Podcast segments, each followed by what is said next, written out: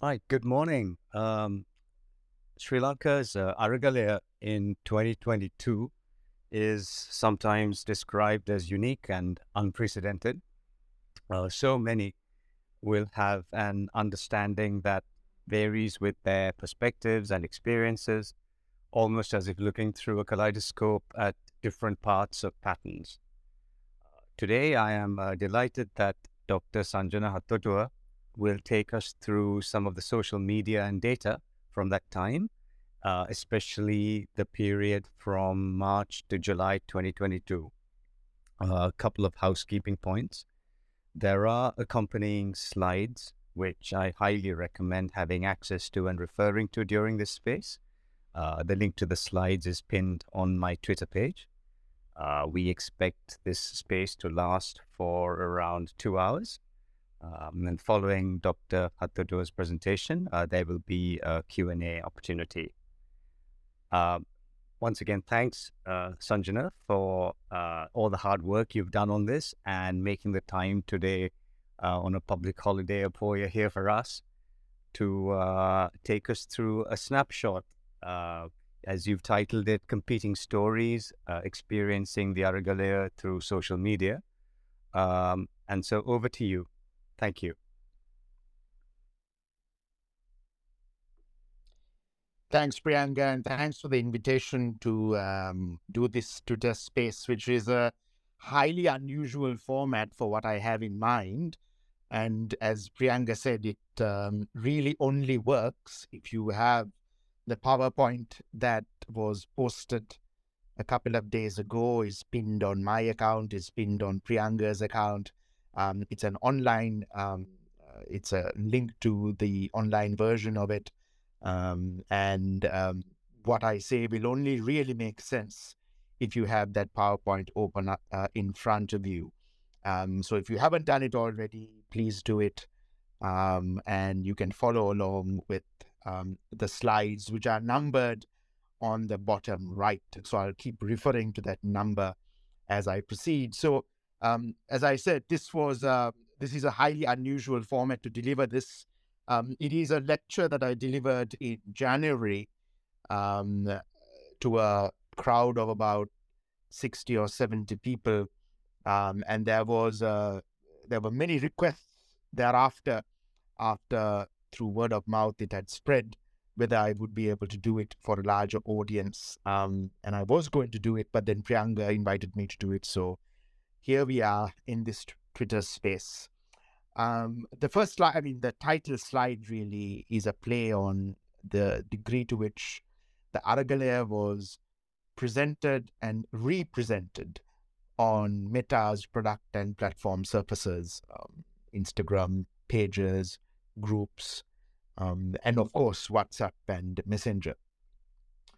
Um, and I wanted to kind of have that play on words because at the end of the day, when I ended up studying over 2022, end of March to around August, that in, in, in, in with, a particular emphasis was the ways through which the Aragalaya was surfacing on uh, social media platforms like Facebook. Um, and the degree to which also um, these social media platforms algorithmically and otherwise shaped the public perceptions of and engagement with the Aragalaya, including mobilization, engagement, perceptions, attitudes, responses, and reactions. Um, the second slide is a snapshot of the manner in which I looked at the Aragalaya. Um, some of you may know that I'm not in the country, uh, and I haven't been in the country for a while. I came back. I, I am in New Zealand. I came to New Zealand in 2018 to do my PhD, and I've remained in the country um, after I completed my doctoral research, which is also looking at Sri Lanka. But for the course of 2022, I came back after three years in November 2022, but I was away from the country for the duration of the height of the Aragalaya, as it were. Um, and so I think it's quite important to frame the degree to which I studied it every day um, using um, the tools that I had used for my doctoral research and an expansion of some of that um, to really look at what was going on uh, every day with regards to what many of you, at least in the country, were experiencing physically and in situ. I mean, you were literally on the ground. I was looking at it in a very, very different way. Um, and so, you know, the, those numbers are very large. I mean, they go beyond anything that I know researchers in Sri Lanka have um, captured. Um, you know, a thousand Facebook pages and a thousand Facebook groups were linked to my doctoral research including the number of gossip and meme pages.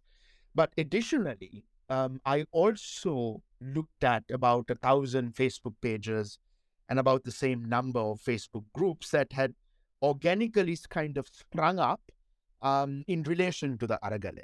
Now, some of these pages and accounts were entirely new and, and, and related to the Aragalaya and were only the consequence of the Aragalaya. But there's also interestingly um, through things like changing the name or changing the content uh, or and the intent of existing Facebook pages and groups ever the, the the reshaping of these accounts to deal almost exclusively with uh, content and commentary and frames and narratives and perspectives, uh, including ground truth reporting uh, from and on the Aragale at the time.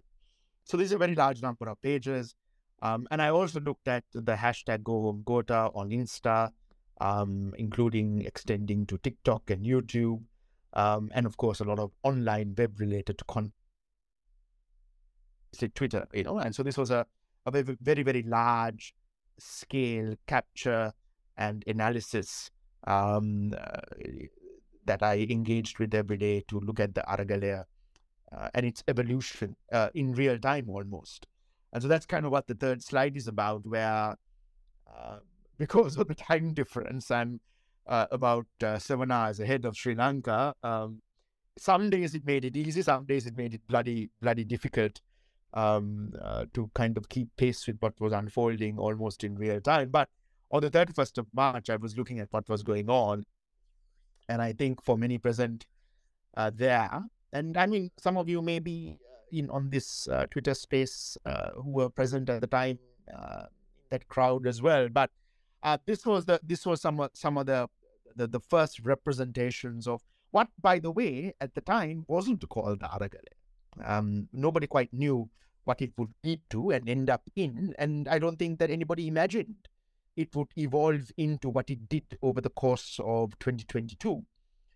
But the bus burning and the narrative around who set the bus alight, um, the crowd and what they were calling for, the representations of the crowd, um, the slogans, the chants, um, and then, even then, very evident to be content from the crowd, representing the crowd, um, using their smartphones, um, uh, was were some of the first images um, that migrated from even then what was a discernible signature around the more localized neighborhood protests, you know, with SASPANG and, you know, the more neighborhood candlelit vigils um, that had uh, originated for a long time before um, the 31st of March. So that, that content signature was also present.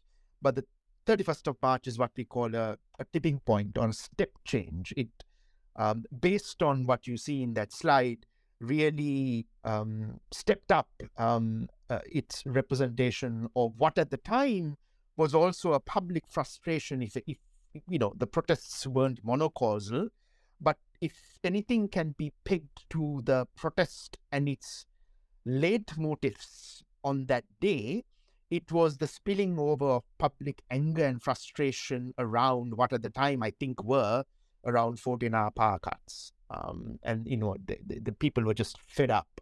And if anything, that was the kind of dominant content frame and narrative frame that one could see at the time um, on Facebook. So, slide four, you know, is an interesting one um, because almost immediately, uh, the then President Gotabaya Rajapaksa, for the first time of any public political account um, in the country. And I can say this with some authority because I've been studying um, uh, social media and Meta and Facebook uh, since January 2010 in an unbroken gaze.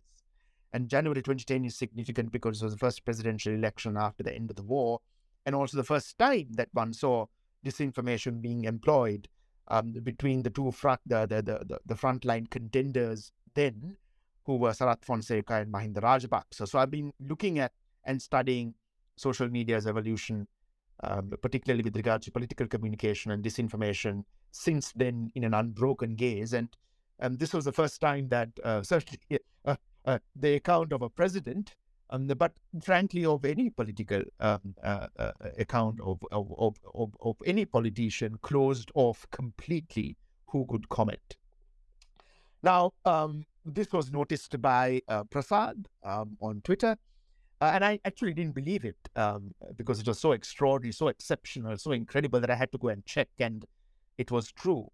Um, and uh, that then was an immediate um, indication of what could have been, uh, even at that early stage on the 31st of March, um, very clear signals that the presidential media unit and social media team might have got around the complete inability to deal with a tsunami of commentary uh, in uh, targeting uh, the president in in uh, featuring significant anger.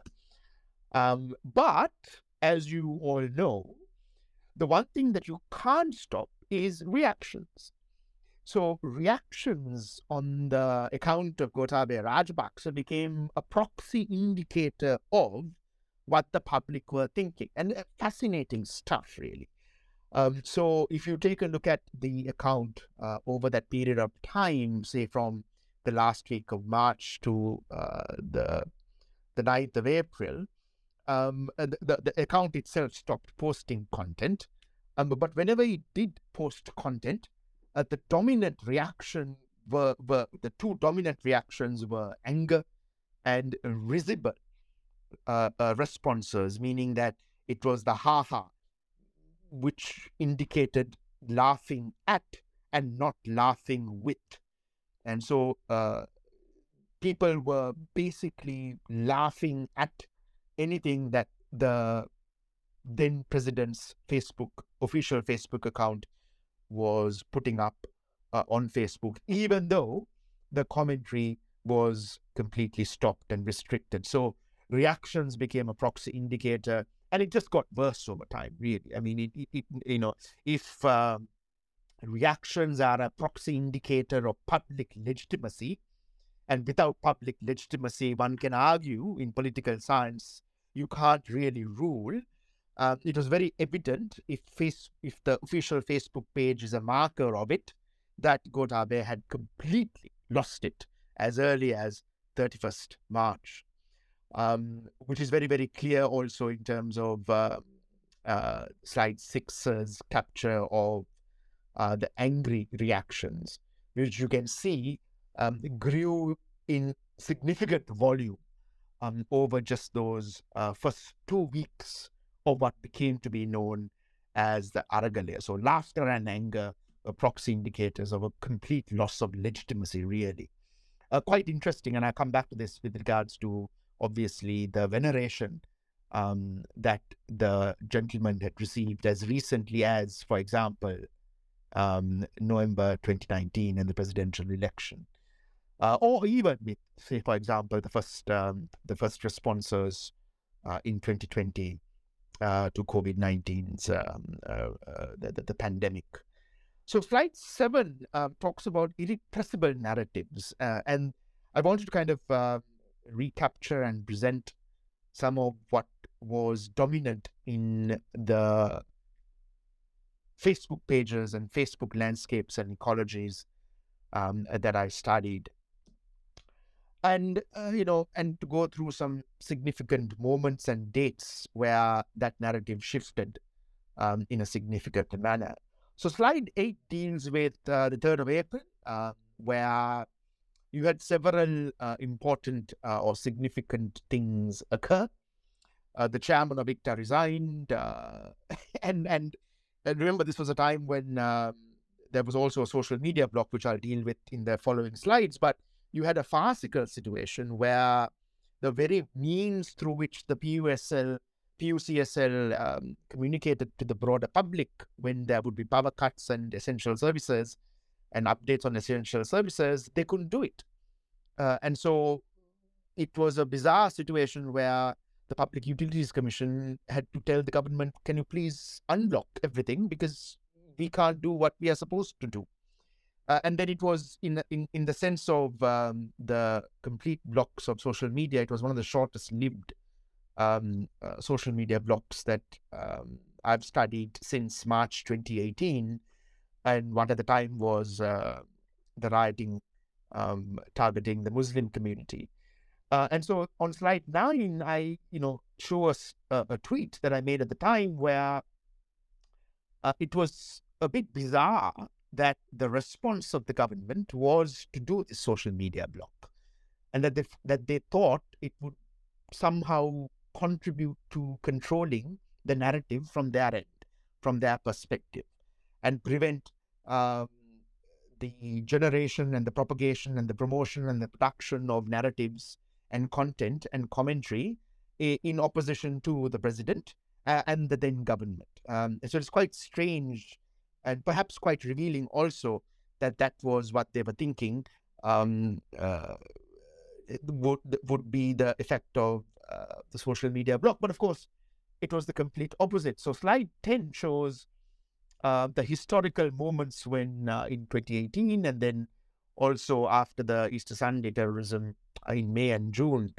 um, in 2019 that the government did similar things um, with uh, social media to block it and thus prevent um, uh, well, either inconvenient truths or content that it thought were damaging from spreading. Um, so every time this has happened uh, since 2018, what you found is that people go and search for VPNs on Google. So those spikes that you see are spikes in search, what we call search provenance. Um, and the search provenance uh, spiked the most in April 2019. And the point about this is that it's cumulative, right? So um, those who installed or knew about or learned about VPNs over the past couple of years uh, already had the knowledge or and or the apps on their devices. So the social media block was really quite useless.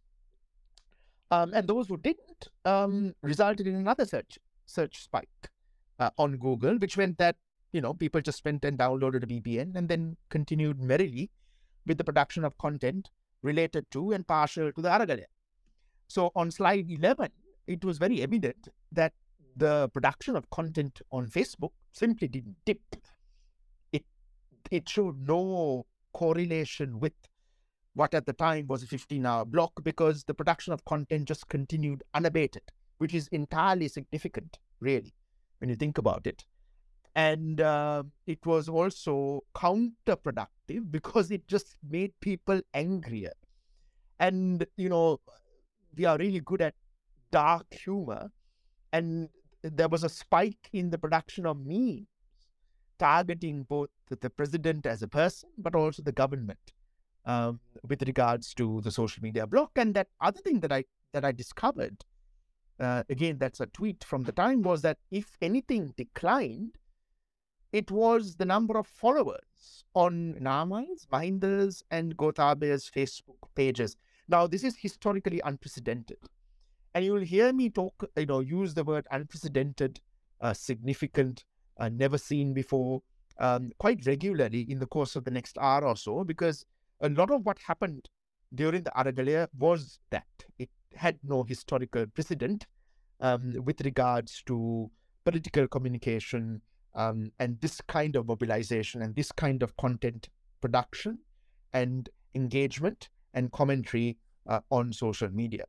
So, one of the unprecedented things was this uh, mass um, unfollowing of the first family's official accounts on Facebook. By the way, this continued throughout the year.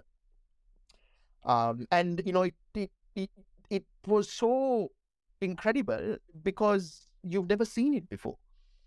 And it continued at greater pace after the social media block because it really incensed um, the population, particularly the demographic on social media. So they, they, they continued to unfollow. And this also can be read as a, a political signal and a proxy indicator of, as I said earlier, that loss of legitimacy um, by both the president uh, and the then government. Uh, so there was also the production of memes, and I'm now on page uh, or slide 12. And I wanted to take you through some of uh, the memes that generated the most engagement. Um, and engagement here is a measure and recognition of um, uh, appeal and resonance. So on slide 13, you find some of the earliest uh, uh, content in, in by, by late April. You had a lot of content around what ordinary people or, or presentations of what ordinary people had to go through at the height of the fuel um, shortages, the petrol diesel uh, uh, shortages. And so this was written with a very pro social frame, um, flagging and highlighting the existential crisis of uh, individuals like three wheeler owners uh, and day wage uh, laborers um, at the time. So there were there were hundreds, there were thousands of, of these these kinds of uh, updates uh, and photos and memes. On on on slide fourteen, you know this is after what happened on May 9th. Um, there was a, a, a, a I'll talk about it a bit later as well. There was a tsunami, a deluge of content uh, critical of and framing what happened uh, at uh, GGG um, but there was also at the same time um, this um, production of mimetic content critiquing the cost of living crisis. And it's also very, very funny stuff, you know. So um, it was also, and it can be read as a release mechanism. You know, people were quite literally dying of hunger, you know, skipping meals. And these were the first indications of how significant it was. And so it's it's darkly funny um, and you can see that you know in that in that meme on the right hand side it, it, the, the sheer number of shares um, and we call this organic shares. So it's these are not uh, uh, boosted posts and these are across personal accounts as well. And you can see that the numbers suggest significant resonance and relevance to what people were facing and feeling at the time. And then on slide 15 you find also the representations of um, the mega projects, for example, the Lotus Star in Colombo, uh, reframed um, through uh, the political activist lens and the Aragalaya lens at the time. This was in June. Uh, and then you also find by the time, you know, the fuel crisis was really quite entrenched, um, memes that critiqued um, the regression of Sri Lanka's development, but mimetically presented as quite funnily as the progression or the development uh, of Sri Lanka. And again, these are just two of the most engaged with memes at the time, but it's unrepresentative insofar as the sheer number of memes at the time uh, which were generated and propagated and engaged with, um, or, or, just on uh, Facebook pages. Um, and then you had the Kaputaka phenomenon, um, that tune, um, which was represented on on on Facebook um, through longer videos like this. I mean, this is a a fairly long video. If you go to it, um, that featured the Kaputaka uh, song or tune um, in a larger video production that was targeting and critical of of the president. Um, and you know there were thousands of this kind of uh, content and updates and posts just on Facebook groups and pages. But the but the next slide, slide 17, and if you're looking at this on your computer or your own device, this is actually a video that will play. Um, and it features um, a, a, a, YouTube video that was uh, significantly shared on Twitter and Facebook at the time. Um, and you can see that the YouTube video alone got over a million views. Um, and it was one of the first to represent quite, something quite fascinating, which was um, the trains with their horns horning to the tune of Kaputaka. And again, not just this video, but there were hundreds of other videos of other trains at other junctions and other uh, railway crossings that uh, were disseminated on social media, YouTube included, um, that featured train horns horning to the tune of Kaputukaka. And again, just that representation, um, moving from offline developments through to the representation and the dissemination and the engagement online are historically unprecedented. Um, uh, as as as as political uh, as developments capturing political activism on the ground and their representations online. So slide 18 features two memes that are in a, in a sense quite different. By the time and quite heartbreakingly, as you know, uh, there were people dying uh, at uh, fuel queues or just waiting for gas, and so there was a lot of public commentary and and and updates um, that captured their death and captured their lives and captured the context of their passing. And obviously, in very, very critical ways. Um, but in Sinhala, we would call this Sangvedi. So it was very sympathetic and empathetic with um, the, the, victims and the families of the bereaved. Um, and it was uh, it was at the outpouring. You can see that the dominant reaction there is crying or sadness. So there was this outpouring of sadness around uh, the deaths which had um, which were consequential to um, the fuel shortages and other shortages at the time.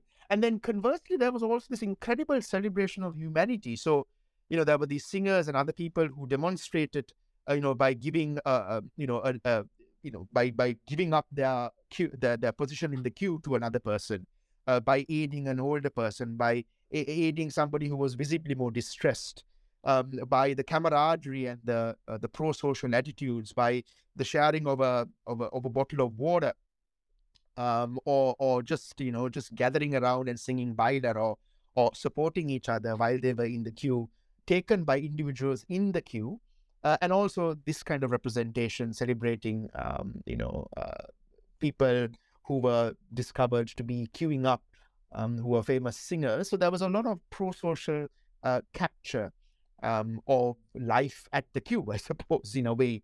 Um, and so, you know, this was also a dominant narrative that by June was very evident. And then by July, you saw um, two representations. One, of course, is uh, what occurred um, in front of temple trees, and that you know that that that that that very violent day. I mean, it's you know very violent day, but also very um, significant day for other reasons. Um, but there was a representation of, and also very interestingly, then at the time and around this particular post, but also many others, uh, very, very critical captures of the military.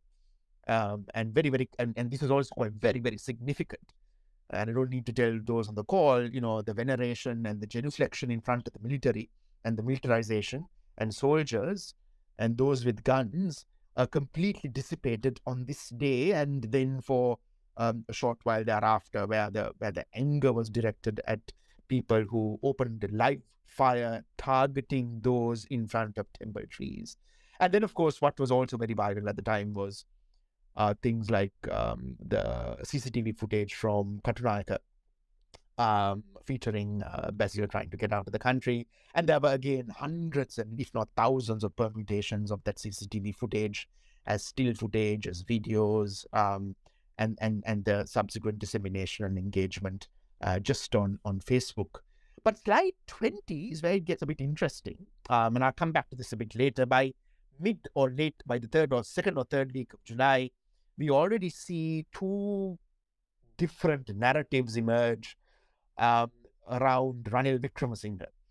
Um, so one, what you call meta narrative, one large narrative was favorable to Ranil. Um, seeing him as a savior and what we now would identify as the stability trope. Um, the other was entirely critical of Ranil, and again, what is now far more entrenched and you know much more present and, and studied, um, and and seeing and presenting uh, and capturing Ranil as somebody who was uh, in the service of the Rajapaksas and merely continuing with um, whatever that um, the Rajapaksa family uh, represented. So there were competing narratives by by July. So I wanted to kind of look at in the next slide, slide 21, uh, some of the representations of politics um, and political communication um, through what I call, you know, these are called junk news pages, but you know, these are gossip pages, low, generally low quality uh, news pages that at the time complete almost exclusively um, were around the Aragalaya and for the Aragalaya. So two very different things. Not only were they focused on the Aragalaya, but almost ex- exclusively um, they were partial to um, the Aragalaya's core narrative as well, and likewise with um, around 440 uh, pages that uh, were around were, were, around the production of memes. So on uh, on slide 22, I mean, this is really incredible because, and for a number of reasons. I mean, one is that you know, I I I, tweeted at the time that I didn't know how the telco towers coped, uh, because this was also a time when you know the the power backup for these towers were failing.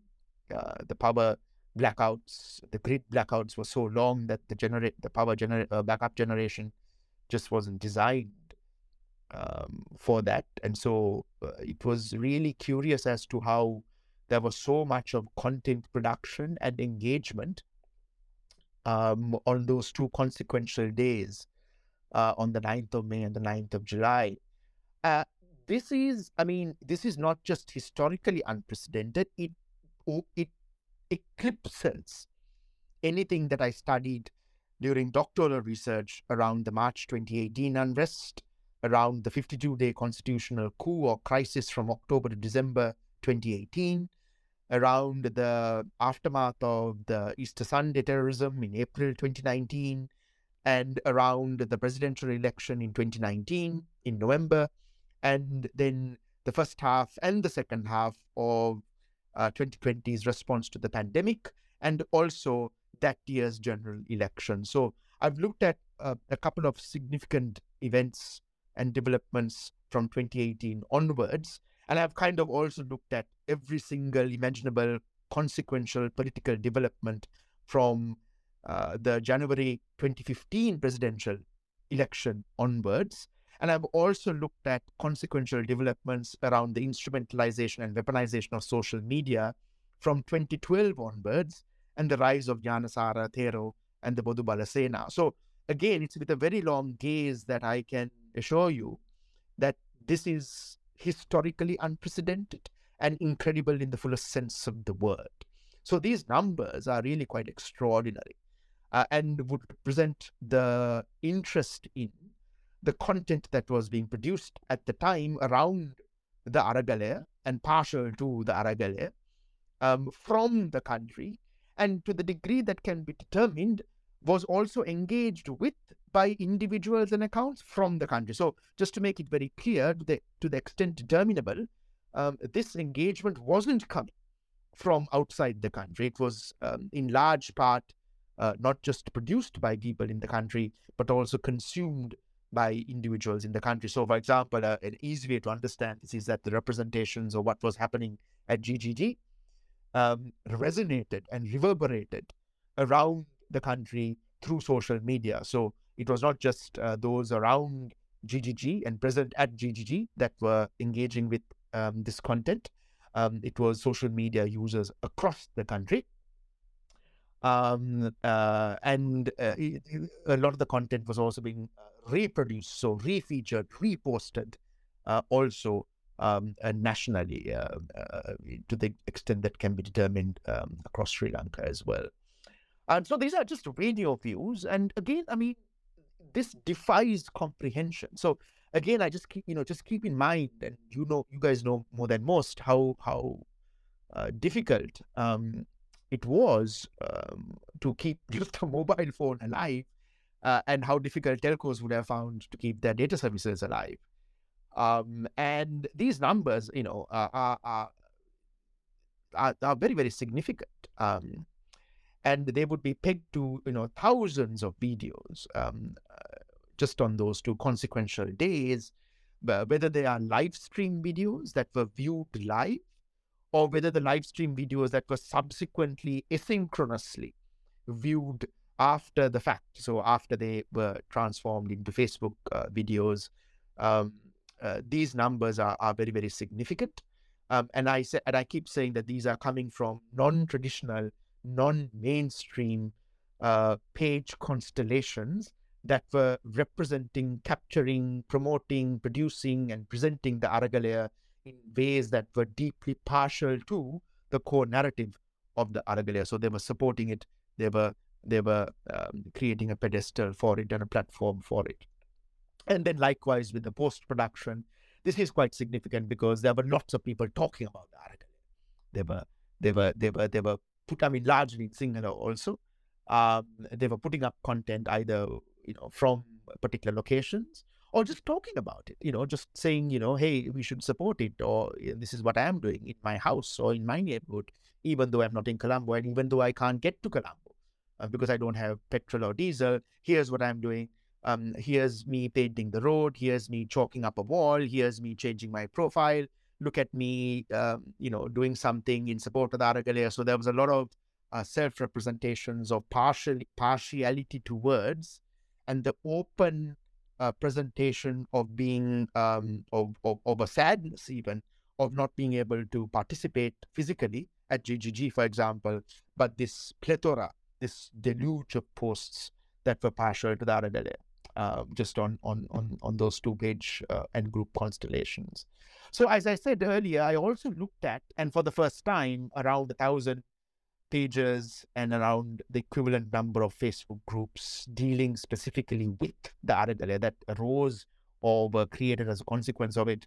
Or, as I said earlier, uh, on slide 25 is where I'm at if you uh, lost track. Uh, or, as I said earlier, um, uh, shifted the original page or group's uh, intent to deal almost exclusively with the Aragalaya. So, here too, I mean, these are like, uh, you know, this is very different to the uh, the earlier page constellations. Uh, these are page and group constellations exclusively dealing with the Aragalaya. And, you know, the numbers are mind boggling, right? I mean, so there were about 200 interactions a second for pages on the 9th of July on that consequential day and around 54 uh, for groups. I mean, this is this is extraordinarily high. Um, and again, these numbers cumulatively are very, very significant. Um, and so, this again on just the page and group constellations dealing exclusively with the Aragalaya suggests the degree to which uh, there was a social media uh, uh, tsunami, really, at the time uh, in support of it. And then again, the video views are also extraordinary. Um, and, uh, you know, it's, it, I mean, we go into the billions it's not just the hundreds of millions. So, um, you know, the, the, the cumulative total from May to, to July um, is is extraordinary. I mean, I, I can say that, you know, even with uh, significant moments here in New Zealand, uh, like just over a year ago when they had a very large parliament uh, protest in front of New Zealand's parliament, which was the largest unrest that this country has faced uh, on social media and offline uh, in a generation uh, or more um, it was nothing close to what one found and studied and captured out of Sri Lanka. So this was um, not just significant for Sri Lanka. This is significant with regards to the the the the the, the quantitative assessment pegged to an offline political movement globally in any country, in any context. Uh, and so that's kind of the significance of the Aragalaya and its representations on social media and again, uh, on sl- slide 28, we find um, those spikes in uh, post generation as well. Um, here we find that you know the groups, and this is also due to the nature of groups. As you know, groups have joint authorship, so anybody in a group can post. So it's not surprising that groups have, by order of magnitude, more posts than pages, which are linked to one or a few at most individuals. So this is just the nature of uh, pages and groups. Uh, and the, the significant difference between the two is explained um, by what each um, does very differently. So, uh, you know, slide 29 is around the key narrative moments uh, during uh, the Aragalaya. um, and how offline developments were umbilically and symbiotically linked to online representations, and reciprocally, how online representations and promotions uh, of the Aragalaya and the framing of the Aragalaya led to uh, offline mobilization and offline uh, uh, uh, responses to what was first seeded and germinated online. So this is a syncretic, symbiotic relationship, which is very, very, very interesting.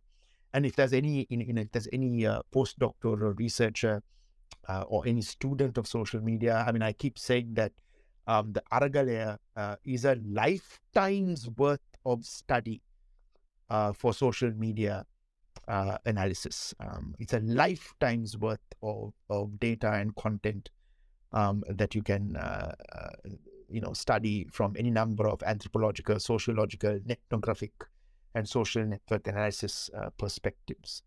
So on slide 30, um, that's my, I'm very, very proud That's as I kind of put it up, my nephew there and I tweeted it at the time. But it, you know, he, you know, he was not the only one. So it was a very interesting representation by the self mobilization of a younger demographic uh, in their teens or in their early 20s. So, uh, uh, uh, you know, every, eh, you know, the demographic um, above 13 through to say 22, 22 um, were, were very active on TikTok and very active on Insta Reels, very active on Insta, and also uh, putting and promoting that content on Twitter and obviously Facebook as well. So that was an interesting demographic um, uh, perspective uh, to the content uh, at the time.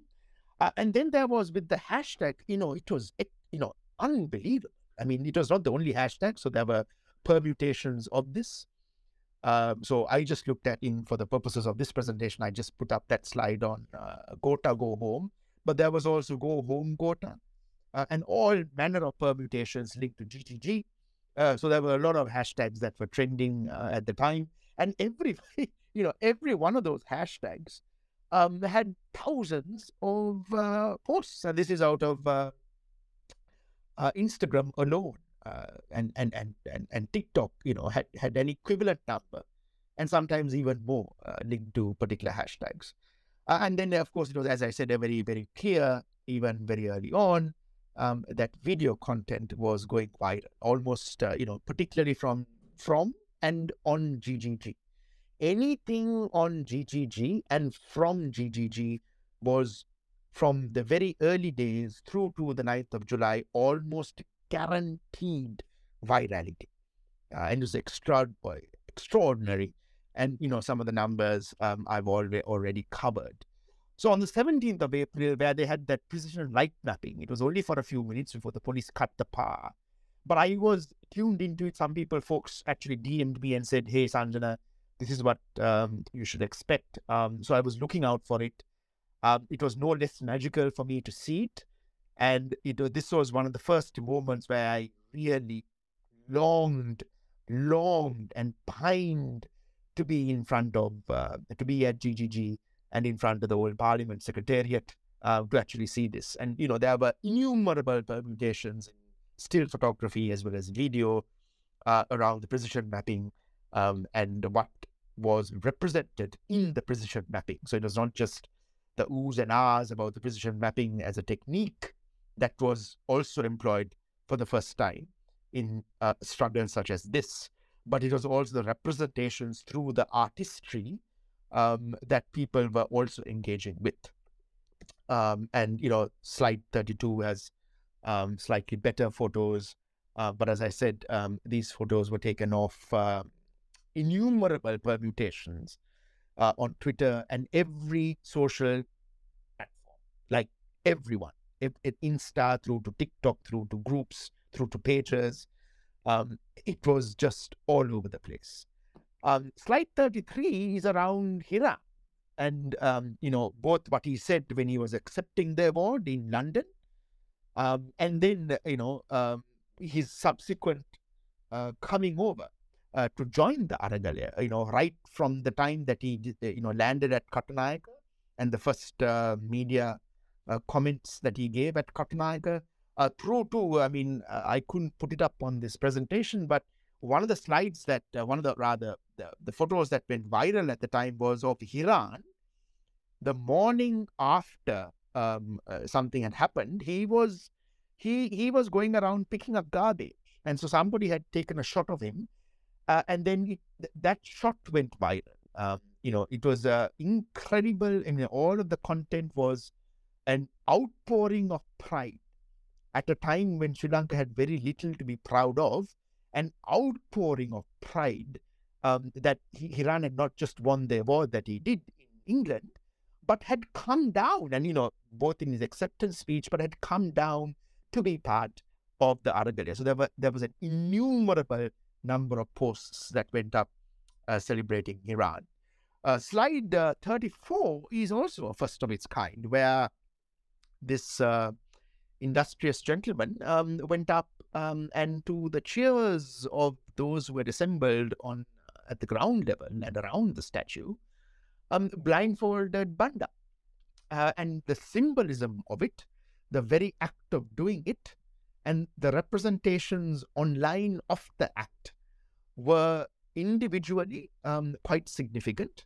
And that led to also, in terms of the commentary around the representations of photos like this that went up in various permutations on the respective social media platforms, led to commentary that was really very interesting around Banda's contribution to the mm-hmm. ethno-political conundrum of the country, the Tamil national question, and racism's structural entrenchment after uh, independence, and particularly after um, what he, the Sinhala Only act. So um, there was a really interesting commentary around uh, this kind of photo that went viral.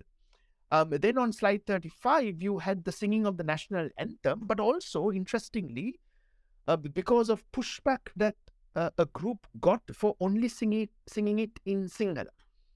And so there was a lot of pushback saying, hey, this is the Aragalaya. Let's not represent and continue with uh, the exclusion of Tamil. And responding to that, that group went the next day and sung the national anthem in Tamil as well. And so that, not just for the first time, when they sung it only in Sinhala, which was also a viral moment, but the second time that they also sang it in both languages, you know, and then uh, you know, leading up to that, there was the the you know the people spread the lyrics in uh, in Tamil. Uh, there was the transliteration of the Tamil lyrics into Sinhala. So there's all sorts of commentary and content and engagement and discussions uh, uh, uh, around is there a Tamil version? Why is there a Tamil version? When was the Tamil version released? Who wrote, who wrote the Tamil version? why you know and and what is the legitimacy of Tamil version versus Sinhala version. So there was a whole spectrum of commentary uh, around uh, the national anthem and particularly the national anthem in Tamil. And then on slide 36, there was the first of its kind, so far as I have observed anyway, uh, the remembrance and the commemoration uh, of the end of the war. And this was in May. Um, and, uh, you know, it was not just also what, uh, if you go to slide 37, um, you'll see um, the representations of what happened at GGG. Uh, but if you go back to slide 36, it's that second point where I make, uh, where it was not just the representations of what was performed at GGG that was quite exceptional, significant, viral, and led to commentary and content production and promotion, but it was also the commentary and discussion around the end of the war. So here was in singular, uh, highly contested, often emotional, but also highly engaged with, multi, with multiple perspectives and a huge diversity of opinion around a contestation of the dominant narrative of um, the, the, the simplistic projection of the victor and the defeated, of the army and the LTTE, of the Sinhalese and the Tamils. So here was a much more complicated uh, discussion, debate um, that went, as I said, beyond hagiography, um, and the kind of dominant narratives that everybody on this space, at least, will be acutely familiar with. So, that in and of itself was really very interesting. And again, those on this space will recognize and realize that uh, since 2009, this has been an endeavor um, to create this kind of dialogue and discussion. And lo and behold, um, in 2022, um, you had that, uh, you know, that that that that that that diverse, um, you know, engagement with um, uh, a critical take on and, and analysis of the end of the war in 2009. Then on slide 38, you also had gender identity and pride in pride, um, and pride in the open display of um, uh, non-binary, non-cisgender, GLBTIQ presentations of um, and, and, queer presentations of um, sexual and gender identities. So, you know, again, I mean, this is quite extraordinary because um, till 2022, um, you only had this kind of championed by and held by uh, NGOs or civil society organizations that would be partial to or ex- exclusively devoted to um, uh, championing uh, these rights. But um, from the presentation through through the rallies, um, through to the celebratory discourse, of course, there was trans, queer, and homophobic commentary and content as well. But when you looked at the kind of uh, commentary and content that was in support of uh, the representations uh, that you see up on this slide, it was quite extraordinary. And I would also submit that in my study of social media, uh, a unique moment. There's never been anything like it. Then on slide 39, you also had the interrogation of, through the representations of Ramadan, the interrogation of the Sinhala Buddhist nature of the state. So that was also very, very fascinating. So it wasn't just the um, the, the the usual uh, you know, Muslims are our brothers and, you know, they are one and we are with them and they are with us and that kind of rhetoric. It went beyond that. It went far beyond that. And it went into uh, the constitutional um, representation and location of Buddhism, Article 2, for example, um, the degree to which, um, you know, Sinhala Buddhism uh, and, and Buddhism as a state religion had impacted on politics. So there was a really interesting engagement with uh, the role, reach, and relevance of Buddhism um, in the dealings and the construction and the imagination and the perception um, uh, of the state and state apparatus and successive governments since independence. Then on uh, slide 40, I mean, eh, this will play if you're seeing this on your local device or computer. This video, who to this day I don't know who, who actually shot it, um, but this video went viral. Um, and it's quite extraordinary because it kind of went viral first on Twitter, then it migrated to Facebook, and then it migrated to TikTok, and then it kind of went um, viral on Insta as well. But it was again not just the representation of uh, uh, Maundy Tuesday, Monday Tuesday, uh, Thursday rather, but again it was um, a, a, larger discussion, uh, a more interesting discussion around also Easter Sunday uh, and accountability and uh, you know how, you know who should be held accountable. And again going back to those uh, discussions around the centrality of buddhism uh, in in in the state apparatus and architecture. Um, so on slide 41 um, there was a, there's also something very very interesting happening at the time where uh, as you can imagine you know this was the dominant narrative I mean, really there was nothing else um, of consequence on social media at the time and so um, at a time when, given the existential crisis, um, influencers um, found themselves in a bit of a tight spot because they couldn't go out, they couldn't buy products, they couldn't do lifestyle up uh, posts and updates. Um, they couldn't push out content and commentary that they were used to. Uh, they couldn't travel to hotels and other you know destinations that they were paid to promote. So what the hell do you do? Uh, and so uh, there was a very interesting appropriation of the hashtag Go Home Gota. So all of these influencers uh, that you see um, up on the next slide during Awurudu time, for example, I mean, you could see that they were kind of modeling, but they all had this hashtag because it is gaming the algorithm. Um, and so, you know, obviously it gives them more eyeballs if you put up the hashtag. So it has absolutely nothing to do with the Aragalaya, but they uh, were putting up posts, Aragaleta Jayaveva, uh, Tiranatmaka And so, you know, they were kind of representing the, you know, partiality towards the Aragalaya, but not really being part of it or not being present at it. And so slide 43 also shows uh, some other individuals. Now, some of them were at the Aragalaya, at GGG in particular, um, and they did, did selfies, but it was self promotion more than political um, uh, uh, participation and political framing. So you had a number of these, uh, these are just eight examples of uh, an entire constellation that I studied for doctoral research on influencers. And then this was also quite extraordinary because, you know, they had nothing else to do. And all they could do as a strategic, um, uh, uh, you know, a device to ensure that their accounts got visibility was to piggyback on what was dominant at the time. Um, and then uh, on slide 44, you have something very, very close to my heart, which is the unprecedented explosion of protest art um, on social media. But I would argue, and I've talked with individuals like Saskia Fernando and uh, Jagath Weerasinghe and Chandraguptha Thenuwara and a, a lot of other artists who I know when I, you know, was in Sri Lanka in November, and none of them can, you know, they they're all older than me, you know, and and, and many of them have lived through the Bhishana Yuga, the 83 July riots, and a lot of them have been activists um, and representing political activism through their art for their entire life.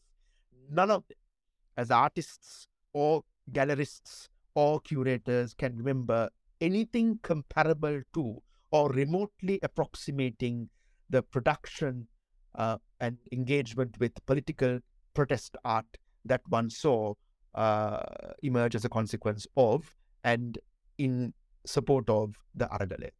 Um, so I have a, a, tweet thread that goes into the hundreds, just archiving for posterity what I saw on Instagram.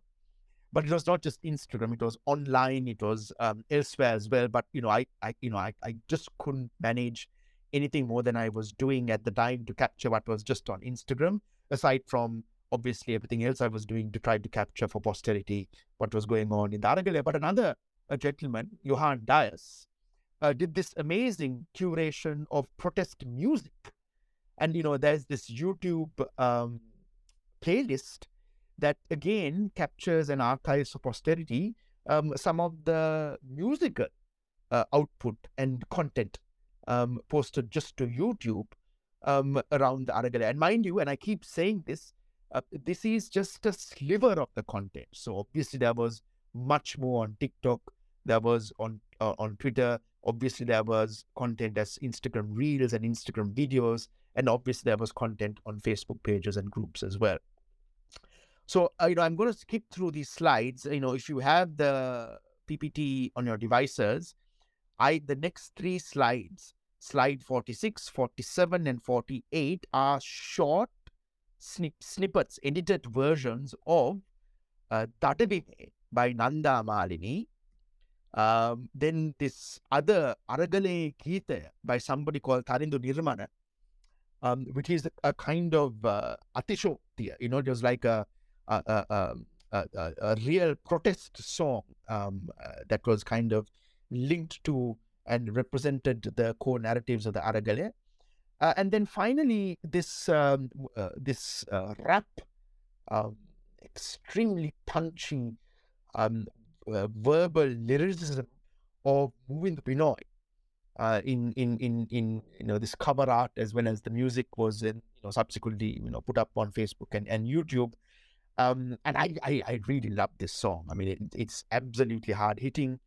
Um, and uh, the reason that I use these three examples, though, was from uh, Ma- Nanda Malini uh, through to that second protest song, through to Binoy's uh, music. They are three radically different genres. And that is also really what's what's very interesting. If you take a look at the, if you listen to the music, it was baila, rap, uh, protest music, um, you know, sometimes classical music reshaped and re-edited to fit the Aragale. So there was a diversity of um, production just related to the music that was uh, in support of the Aragale. And slide 49, slide 50, and slide 51 deal with just a few snapshots of what for me is again another lifetime of study by students who are keen to look at the artistic representations, the political critique, the pro Aragalaya articulation visually, uh, and the genres represented in the protest art that was generated at the time. And what is not very clear here is that there were, to the extent that I could determine, um, individuals as young as their early teens through to individuals who said they had never done anything like this in their life. So it was not so much that, that the art was good, but it was that they were using art on sketchbooks that they took a photo up and put up on social media, or, or they were doing something digitally, sometimes even on PowerPoint, that they said they were compelled to do as a consequence of what they felt around uh, Aragale. So this is really interesting. There was not, a lot of these were professional artists and digital artists and designers but there's also a demographic diversity um, and an artistic uh, in terms of representation, a, rep- a diversity of genre uh, as well. And you know, on slide 51, the one at the bottom right, showing the testes, I mean, representing essentially, you know, the testes of Gotabaya. You know, this, this is unimaginable, you know, as recently as November 2019 or as even as recently as 2020.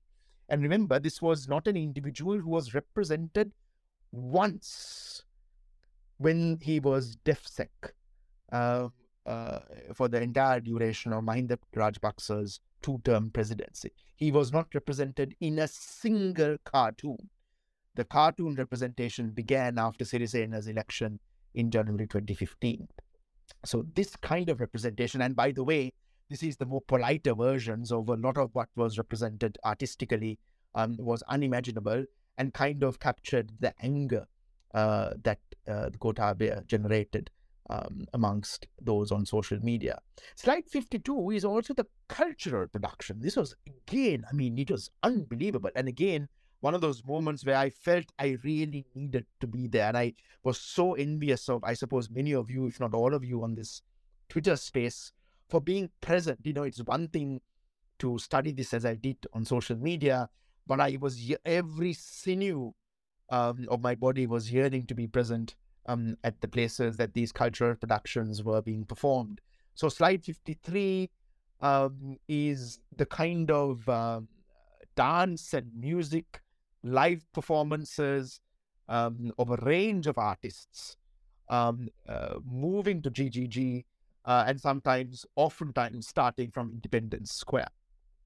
And these are um, some, you know, it, again, it was not just uh, what was happening online, uh, offline, but it was the representations through some compelling video and photography that kind of created these viral moments around an outpouring of engagement around this kind of content.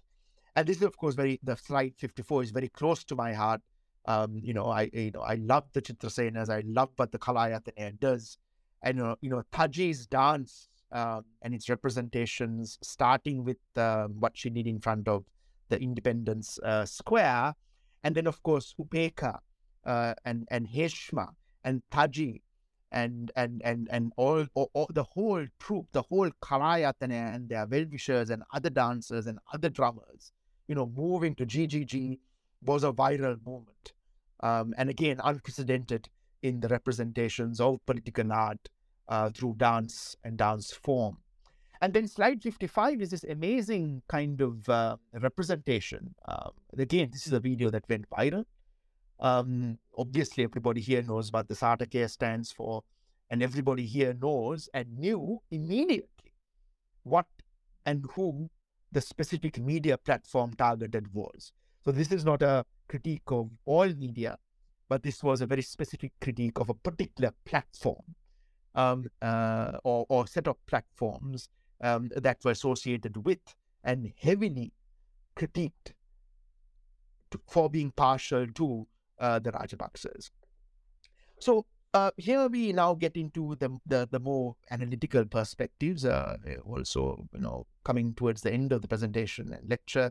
Uh, slide 56 is, uh, you know, I wanted to kind of capture how unique and interesting um, some of the presentations, um, you know, on that consequential day when uh, the crowd um, uh, stormed into uh, Temple Trees and the presidential secretariat, respectively, were in their presentation uh, online of what happened offline. So, uh, or, you know, slide 57 is on uh, the 9th of July.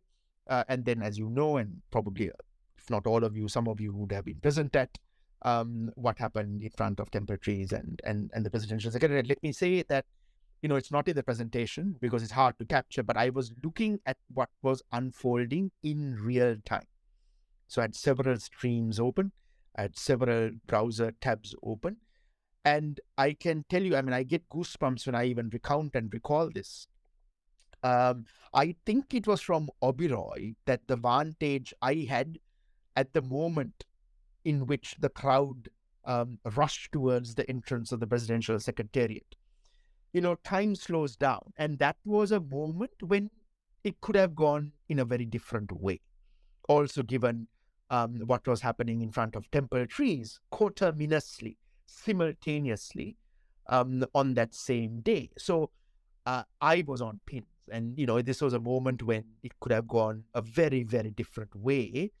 And it was incredible to see that crowd moving towards first a few and then this mass of uh, you know uh, of, of, of, of, people uh, moving towards the steps of the presidential secretariat. So I've, I've never seen anything remotely like it. Um, and then you had on slide 58 uh, these representations. I mean, this is uh, something that went up in international media, but I mean, one of the things that I wanted you to focus on is and with every photo, really, I mean, over the course of 2022, you know, it's hard to find a hand without a smartphone.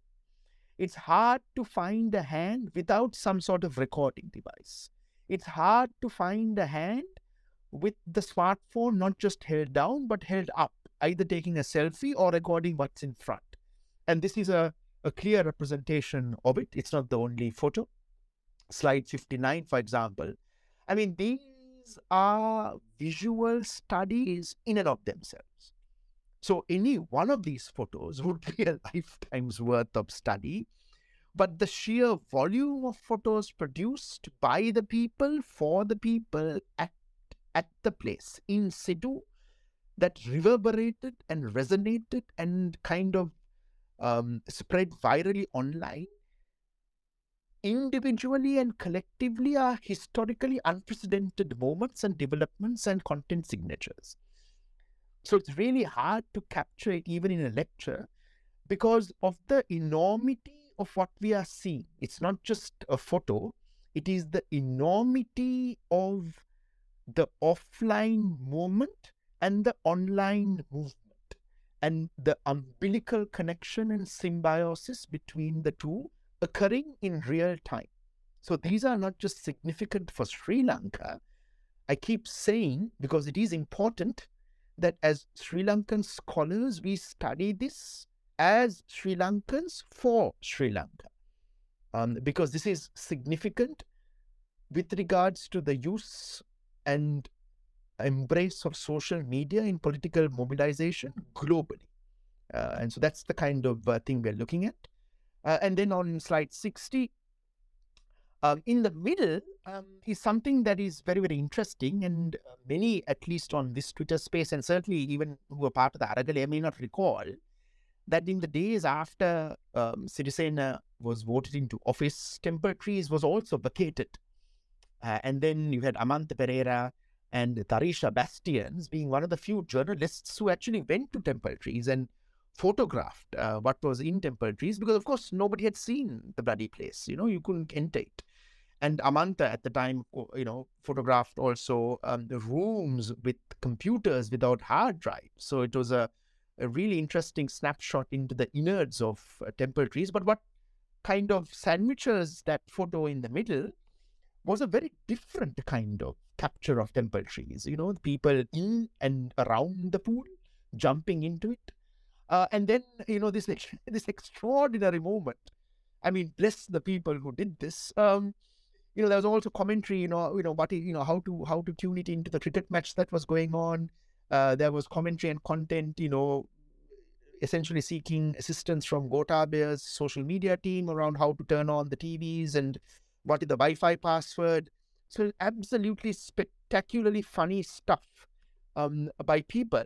And let me also say that another dominant content signature, which is a very academic way of saying another dominant narrative frame, was this repeated call to not destroy uh, defile or steal things from temple trees. Make ape make a ape vastuwa. Um, and the, the, the, the constant refrain that it is our tax money that has gone here. It is for us to kind of be here. This is our space, but not our space to steal from. And there was also a viral video that went up at the time of uh, individuals sweeping um, and cleaning up uh, the Trees kitchen. So extraordinary stuff, really. Um, uh, and then on, on on the next slide, you have this, uh, you know, uh, this uh, photo. I've got this from the Daily Mirror. Really, um, sorry, I, my call from my mom. Um, that really represented um, the crowd in front of the parliamentary secretariat. Um, and you know, you think that this is photoshopped, uh, but it's not. Now, at the same time, slide 62 goes into disinformation. Uh, and there were five specific ways in which disinformation was um, present, or at least five dominant ways that I was looking at it uh, to deflect, to deny, to decry, to distract, and to dilute um, the Aragalaya's core narratives. So, slide 63 is around deflection. Um, and all of this, by the way, is with a view to undermining what at the time was the Aragalaya's core narrative, core call, what it was calling for and what it stood for, and what also importantly it stood against. So one of the ways in which disinformation, you know, tried to capture the Aragalaya was to distract from this call for accountability. So on slide 64, if you start from the right, there was something fascinating that was going on where, for example, this page that at the time was called Colombo Tribune, but was created in February 2013 as AIA Insurance Lanka, which is actually a recognized insurance provider, over time then changed to Wild Safari, and then in 2016 changed to Colombo Tribune, was running sponsored ads or boosted content at the time around what you see on the left hand side, which is an interesting deflection because it was presenting and promoting that the country's calamitous collapse was the consequence of everybody in parliament and not just Gotabaya. So it was deflecting attention away from the president and redirecting it to an anger directed at everybody in government. So there was a very interesting strategic narrative creation and promotion, including through a boosted content uh, on Facebook at the time. And then on slide 65, you see again boosted synchronized content that was associated with pages that have historically been pro Mahinda or pro Rajapaksa that were also promoting and producing this narrative, as well as, interestingly, the representation and the mirroring of this narrative on talk shows at the time that were coming out of Ada Derana. So uh, it was really interesting to find that synchronicity and compatibility of narratives that were being promoted clandestinely uh, but highly strategically online on Facebook alone and then also from uh, more mainstream media platforms uh, like Ada Derana. Then slide 66 is around denying the legitimacy of the Aragalaya. So undermining the raison d'etre of the Aragalaya. And then you have this disinformation producer par excellence, um, Iraj. and what he did on his Facebook and Insta pages. So this is a again a study in and of itself, um, but it was through the capture and promotion of content that was very interesting. Um, some of this content went down about a, a couple of hours after it went up or a day after it went up. And you don't quite know why, whether it was reported or whether the individual took it down. But in in the totality of the content and the significant engagement that each post got on Insta and Facebook, uh, respectively, was to deny the legitimacy of the Aragalaya, to suggest that it was, um, you know, drunk youth um, or just people going to have a bloody good time, an gun or Natan. Um, and so the projection of the Aragalaya was a space and a place where people went to have a good time or to get high, to take drugs, or to get drunk. So that was the dominant uh, projection of it.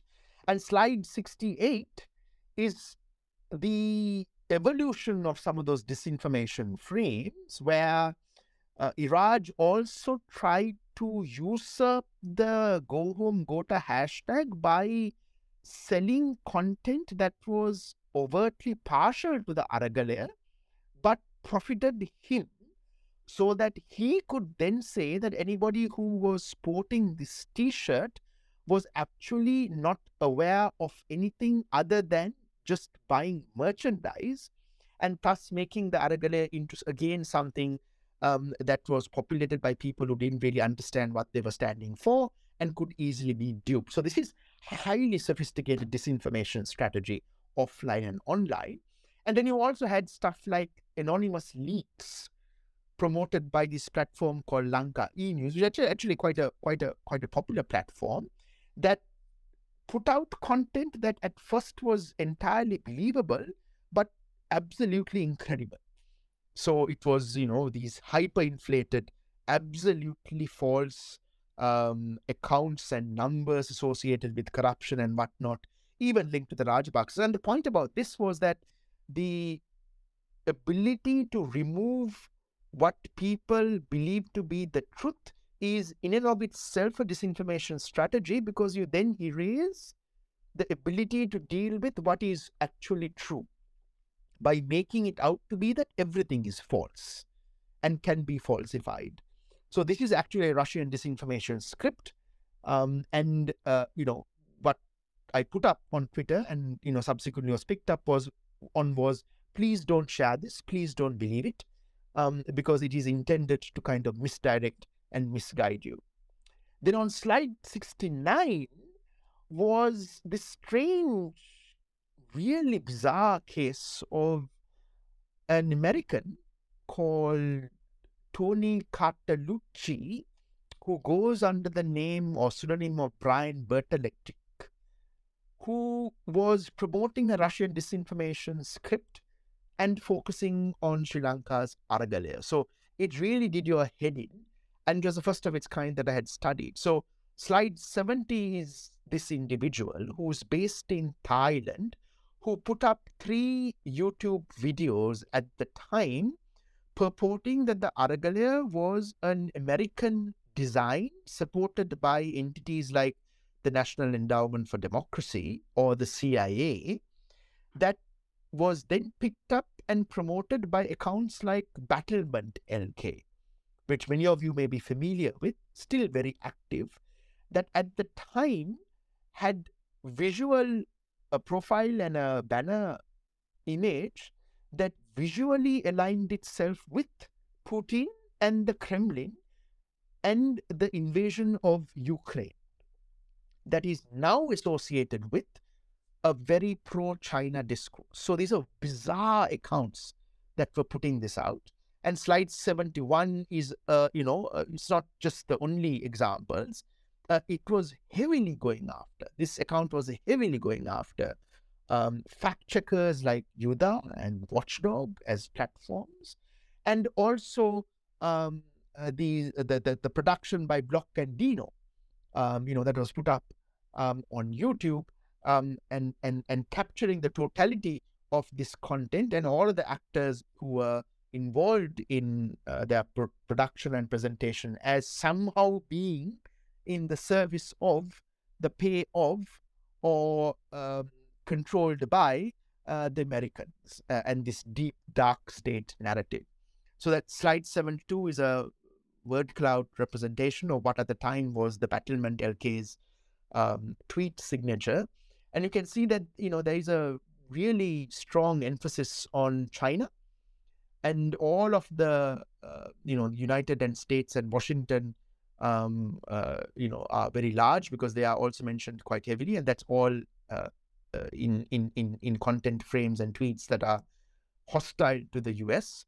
And Myanmar comes up quite a bit because it purports that the uh, coup at the time, the, the, the tweets were promoting that the coup in Myanmar was also somehow linked to the CIA. So these are really bizarre accounts that were trying to influence the perception of the Araga Then on slide 73, you also had distraction. Um, and so this is also another tactic employed, a strategy that was employed. So slide 74, um, you had a constellation of Facebook pages producing and promoting content in concert. So they were um, putting it out um, across these page pages um, uh, simultaneously. Um, that kind of in the next slide, 75, um, uh, suggested that um, you know it it it really is something that um, is is linked to the NPP or JVP, and so you know it's this NPP or JVP thing.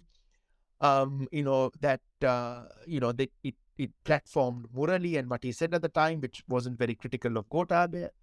Uh, and then it was also trying to reframe that uh, the the real Aragalaya is to somehow redevelop the country, which is a political statement um, that kind of talked about development without really talking about the reasons why the country found itself in its in the place it was at the time. And then on slide 76, you also had the more racist um, uh, tropes and leitmotifs and visual symbolism, the usual awful horrific racist targeting of Suma, MP Sumanthiran, uh, and obviously the TNA.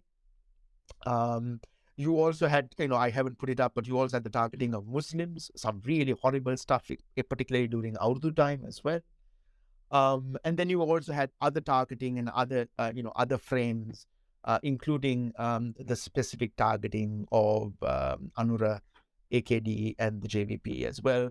And then on slide 77, you also had, you know, the targeting of the Aragalaya as an NGO construct, as something that was dollar driven, uh, or something that, you know, that presentation of the foodstuffs there um, is a conspiratorial uh, framing, um, suggesting that it's the JVP behind it and that the JVP is funded by some um, entity that was linked to the US, you know, and so this dollar carco um, or, or, the presentation of everybody in the Aragalaya as partial to, um, uh, you know, Prabhakaran and the LTTE, i.e., meaning that they're terrorists and, you know, you shouldn't believe them. So this was the kind of framing that was also there. And then slide 78, um, you know, you can, you know, it's self-evident the kind of targets from the individual through to specific uh, vote bases through to um, specific political parties. And a lot of this was uh, strategically seeded and spread on a number of pages, numbering in the hundreds. It's just that at the time it was suppressed by the tsunami of pro Aragalaya content. But it's really interesting that this was an active campaign around disinformation to color and undermine the Aragalaya that was ongoing at the time. So slide 79 is when things kind of uh, start uh, taking a very different turn. Um, after the 9th of July, the Aragalaya from within the Aragalaya it started to splinter. Uh, and then you saw, and this is a representation of uh, social network analysis on hundreds of thousands of tweets and thousands of accounts on Twitter with the two hashtags Go Home Gota and Go Home Ranil. And the point of the exercise is to very simply put it, um, you saw a split for the first time in the larger Aragalaya narrative of the go home Gota narrative and then uh, an embryonic but still significant go home Ranil narrative.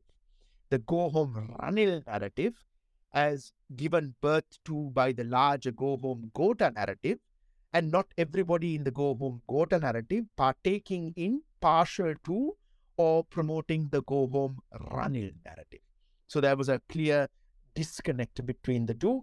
And then the next slide kind of, you know, makes that a bit more evident and obvious um, in its uh, visual clarity. And here, the way to read this is that every individual color represents a particular constellation of accounts linked to one particular account that is dominant uh, and that is the most highly influential. Um, because I don't want to give out too much, uh, I haven't named the accounts, but these would be accounts linked to activists um, who are well known or arose to prominence as a consequence of the Aragale, um, or just, you know, news personalities, uh, or just individuals, really. I mean, you know, there are ordinary individuals who arose into some prominence uh, as vital nodes on Twitter uh, because of the Aragale and during the time of the Aragale. So, slide 81 is about constant campaigns and also the kind of things that were done during the time of the Aragalaya, uh, again with a view to presenting competing stories that try to distract one's, one's attention from the Aragalaya. So, um, I looked at uh, a particular constellation of pages linked to influence operations, and that, that's a very specific term.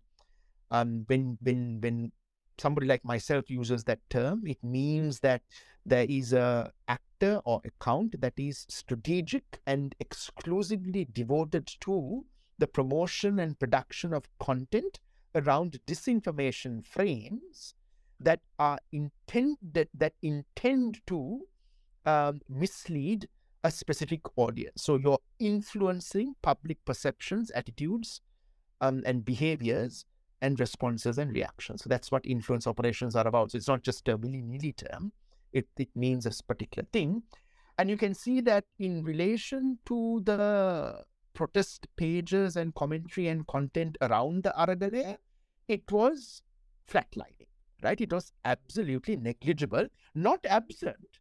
You can see that the, the, the, the, the engagement is still in the millions, but when you compare it to just the pro protest pages that I said was about 960 that I was studying, it really pales into insignificance, which is in a sense another way of reading this is to see the strength of the Aragalaya in that time from uh, end of, uh, well, from the first week of April uh, through to the end of July. But now look at slide 83. And this is where at least those on the space, in this space would it, it would give pause to consider, particularly if you're on uh, or belong to a civil society organization or NGO. This is that same influence page constellation plotted against a constellation of Facebook pages that, for doctoral research, I looked at linked to NGOs and civil society organizations um, in the country. And so all of the prominent ones that you can think of are in that constellation. And here, look at that. I mean, influence operations eclipse the page output and engagement with that output linked to um, well known, the entire constellation of well known pages associated with leading civil society uh, uh, CSOs and NGOs. So the question that I present there is that one of the things we need to consider is, and this is an open question, by the way, is, and I think the answer is evident in the representation of the data, whether uh, what CSOs and NGOs had till the Aragalaya maybe being fighting for and promoting and really struggling around suddenly moved into a different set and constellation of pages on Meta itself. So it, the, the, the, the conversation and the content and the commentary and the engagement and the, the emotional debates and all of what was going on um, wasn't really happening on civil society pages. It was happening elsewhere. Uh, and so that's something that, that, that is worth considering. But it's also worth considering that the degree to which influence operations eclipsed the, the civil society uh, output and engagement at the time. So a lot, particularly now, as we speak today um, would be, you know, really sad by, I suppose, some of what I've, you know, captured here and remembering that time uh, and more concerned with what the hell happened to know, what the hell, you know, did it achieve at the end of the day? Because we still seem to be caught in a groundhog day with nothing much that has materially or meaningfully changed. And so it's interesting because slide 85 um, uh, in late July, the third week of July, gave a hint at what was to come and what is now much more present today. And what is really interesting is the pre the the the, the promotion of Ranil Wickremesinghe at the time through Facebook networks that were partial to at one point the Rajapaksas. So this is really, really interesting. So that April 7th capture of the the Sipakma Epa page constellation was by end of July the same page constellation running pro RW content. So the question that arises is why? Why is a pro Rajapaksa constellation now suddenly changed its mind and running pro uh, and, and, and a concerted strategic content propping up the now president? But also in slide 86, you also had the enduring pushback of Gotabaya, and Gotabaya's comments were still closed by September. And I don't know whether they're still closed. I think they are, but I, I haven't checked really. But even by September, they were closed. But you still had people with the dominant reaction of haha. So whatever the hell that he put up, including congratulatory messages uh, for the cricket team, the dominant reaction was haha. So it was still the risible uh, rejection of Gotabaya. And then whatever that Namal Rajapaksa put up on Twitter invariably resulted in being ratioed with commentary and quote and uh, tweets in in response that made fun of whatever that he said. So, in that sense, uh, in the way to read this, without being too unkind to the two gentlemen framed here, is to read the reaction on Facebook and the reactions on Twitter as the rejection of the Rajapaksas um, as a continuing content signature uh, on social media. But then you have something that I think is quite relevant to today, which is something that academics call the region beta paradox, where the presentation of something today is from the lens or narrative frame that there was a much worse time in the past and that one should be grateful for what one has today. So, this is actually, I mean, you can read up more about it. I won't talk more about it because these are all Googleable terms. And it's kind of the representation that is in a different way what is now recognized as the stability narrative. That one needs stability, which is the sub, it, it subsumes everything else that the Aragalaya wanted. So all of the Ar- Ar- Ar- Aragalaya narratives are subsumed and suppressed as a consequence of the projection of the what we call the meta narrative or the dominant narrative that things are better now in relation to what they were in the past. So let's not rock the boat too much. And this is the technical term is called, or the analytical term is called the region beta paradox. And this is very, very, very, very evident um, with regards to. Um, I mean, this is uh, this represent this graph is uh, a representation of the um, the the mic, uh, rather the the the uh, Facebook account of uh, the presidential um, uh, the the the Ranil Wickremesinghe's account, uh, and so you you could see that you know after uh, July the number of likes significantly increased. And you know, I can't. It's too detailed to go into this lecture. But if you take a look at actually what the uh, sorry, this is the PMD uh, page, not Ranil's page. It's the PMD page. Ranil's page uh, on Facebook remains largely inactive, but the PMD page has consistently put up posts that present the president in a particular manner. And you can see that there is a staggering significant increase in the number of likes. And this is the representation of the stability trope, which is actually the region beta paradox. Um, so it's a it's also a strategic um, a way to divert attention and critical commentary away from the current president. But you also have, in terms of the Aragalaya's enduring um, impact, uh, this was, you know, just a few days uh, before my public lecture in January, where there was a interview that Namal did um, that kind of sliced and diced was put up on Facebook, on TikTok, on Twitter, and on YouTube, and everywhere it went up, people were in comments and in reactions where it was possible, um, really pushing back on what Namal said and how. So this is quite significant because you know if you're talking about regime succession, um, this is the rejection of succession. This is the rejection of what to Sri Lanka or who to Sri Lanka is the equivalent of Bongbong Marcos in the Philippines. So whether this has staying power is a different question altogether, but there is enduring rejection. And you know, slide 90 are some of the comments, and it's really interesting to go into the Sinhala commentary.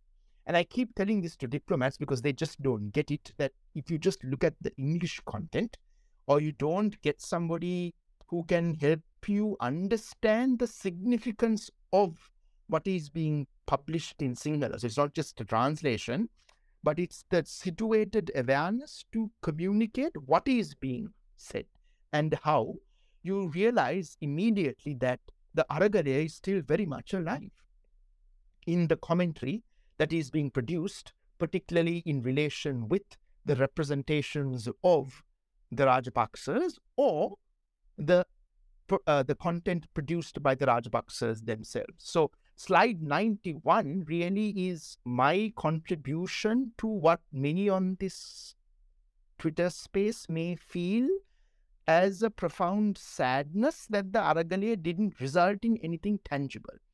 And I would argue to you that what I see even today in the way that I study social media and the commentary studied at scale and in Sinhala alone is a qualitatively different timbre tone and thrust and critique and narrative and um, engagement with all of these issues that simply didn't exist at all or existed only in niche communities before the Aragalaya.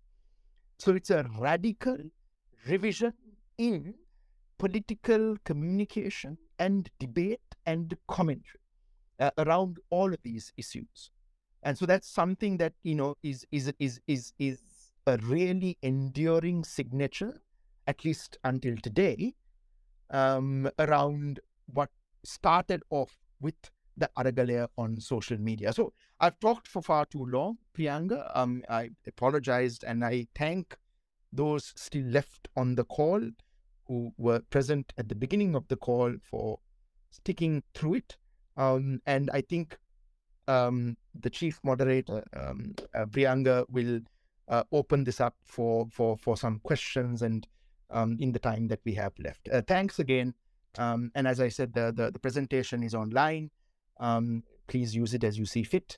Um, and I believe a, record, a recording of this Twitter space will also be available after the event um, for for to to use and um, uh, you know uh, share as you see fit. Thank you.